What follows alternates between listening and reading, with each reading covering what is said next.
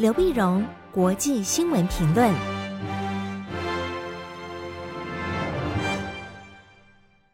各位听众朋友，大家好，我是台北东吴大学政治系教授刘碧荣，今天为您回顾上礼拜重要的国际新闻呢。上礼拜的新闻主要是围绕着两场举世瞩目的大选在走。那么，第一个是泰国的大选，第二是土耳其的大选。那两个大选呢，都在五月十四号礼拜天举行。我们先看泰国的大选。泰国呢，在嗯五月十四号举行国会大选，总共有五千两百二十八万的选民来投票选出国会。那么这次呢，选出新的国会的这个大选之所以特别引起关注呢，那就因为现在的首相。啊，通常我们是这样子，如果也是国王的话，这个国家制度是国王的话，就应该称为首相；如果是总统的话，大家叫总理。啊，泰国是有国王，所以一般的那叫泰国的首相巴育。巴育呢，他是在二零一四年政变出身的。二零一四年政变出身的，所以大家就看说军政府统治那么久，泰国没有真正的民主啊，那么等于也对军政府的表现，呃，给他一次呃信任投票，到底要不要接受？那么泰国走向什么样的民主？那么所以这是为什么他特别关注。然后第二个原因，最主要就是这次主要的反对党里面很来势汹汹的卫泰党，卫泰党呢，他就是以前以前首相他信的这个支持者。呃，是泰国北方清迈的这个政党，以前红衫军呢、他们的这个基支持就是他们的主要的支持的一个基础。那么他们是农村的这个势力，他们觉得农村现在经济起来了，希望能够跟城市白领啊能够分庭抗礼，能够有同样的一个政治权利啊。所以过去嗯，闹过红衫军、黄衫军那个对抗，就是在红衫军的这个支持的势力。那么塔信呢，后来是被呃政变推翻了。推翻被军事政变推翻了以后，后来过一阵子，他的妹妹盈拉也担任了首相，也在首相，结果也被军事政变推翻了。那时候推翻他的呢，就是呃现在的首相巴育。巴育说，这次魏泰党呢是打信的过去旧的一些支持者，而魏泰党推出来的一个首相的候选人呢，贝东坦是打他信的小女儿，所以他有。公主复仇记的那非常具有故事性啊，所以大家也特别在看。那么到底他会不会赢啊？那事实上在选前呢，呃，两个主要的民主派的政党，一个就刚刚讲的是卫泰党，一个呢是前进党。前进党也是很多的年轻人支持，多半都是 Z 时代啊，九五年以后出生的这些年轻人，他们都很支持前进党，他们也要求改革。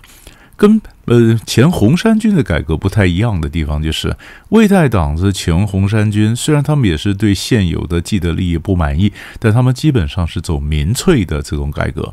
但是前进党则是比较制度化的，呃，而且改革，而且他们更要求是要改革王室啊。这泰国有很多是对王室不敬的法律啊，那么这些呃，前进党都说，那这这必须要加以更改啊。这甚至就对王室要说怎么样的改革。就是更制度化、更自由化或者更激进一点的改革。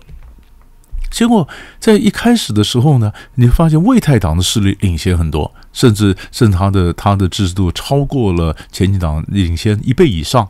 可是越到竞选活动越到后面，这个前进党不断的冲上来，冲上来，结果五月十四号选完之后呢，前进党果然变成第一大党，啊，这魏太党是变成第二。前进党前进党冲上来，那前进党冲上来，前进党的党魁呢，就是首相候选人的皮塔，皮塔他也不过才四十二岁，哈佛大学出身，很得年轻人的一个是一个支持哈。那结果整个这样起来以后呢，呃，在过最后的就是普选票加上政党票，下院里面呢，那么前进党拿的是一百五十一席，那么呃，卫泰党一百四十一席。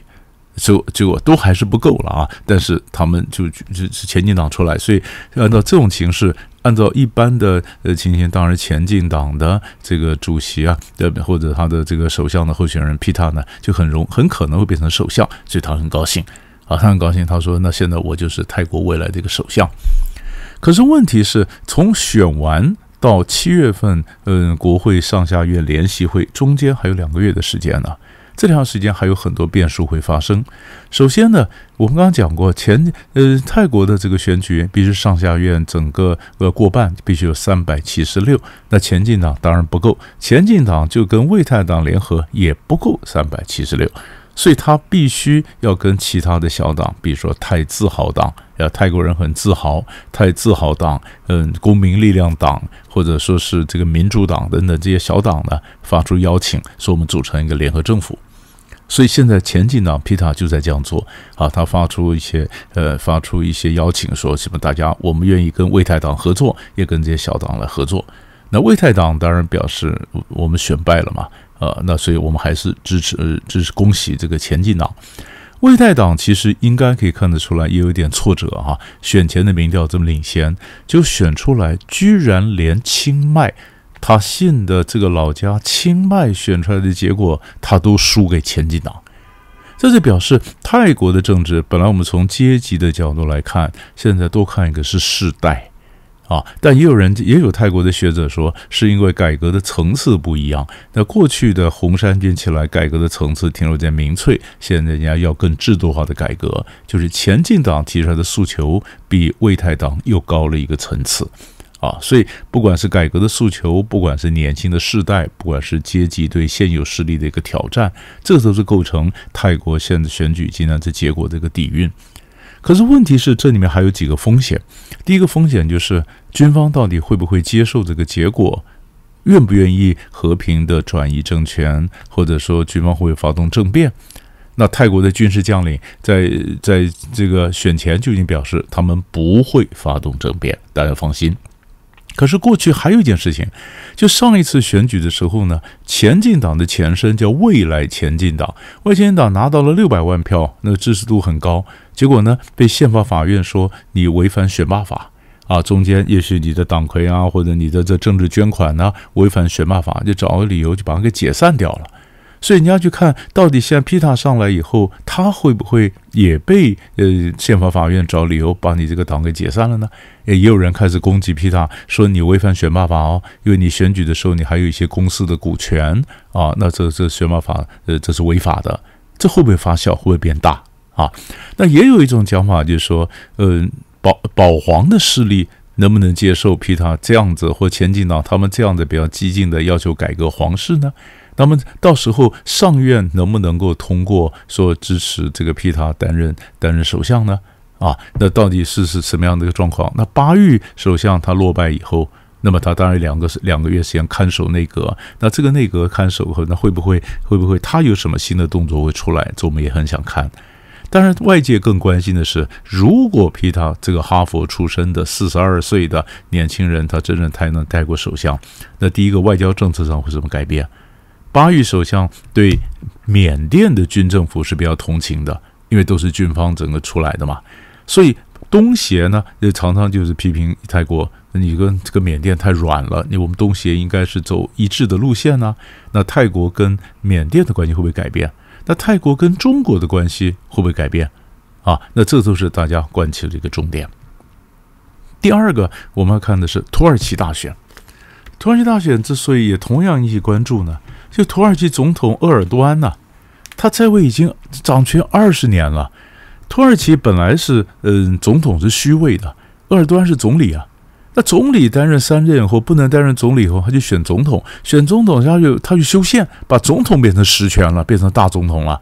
所以他总共在位已经二十年。二十年一开始的时候，当然他是带土耳其带来的整个经济的复兴哈，但是慢慢慢慢的，他越来越走向民族主义，越来越来在外交上越走独立的路线啊，让美国觉得很头大啊。他又是北约的盟国，但是他又跟苏联跟俄罗斯的这个关系好的不得了。啊，那么在嗯这个叙利亚内战的时候呢，他支持反抗军，呃，可是也跟伊朗啊、跟俄罗斯这边呢有合作，为了要遏制库德族，嗯，这是不是就有战争中发展？就鄂尔多安他总是他自己的路，走这一路是美美国觉得他他很头很头大，但是土耳其人觉得你太专制独裁。啊，二二十年，当贪腐也出来了，他的手，他的压着多少的新闻记者哈，嗯，自由派新闻者被他关起来啊，多少跟他不那跟他不对不对盘的的法官呢被他罢黜啊，所以大家觉得这是要推翻鄂尔多安的一个一个一个一个机会。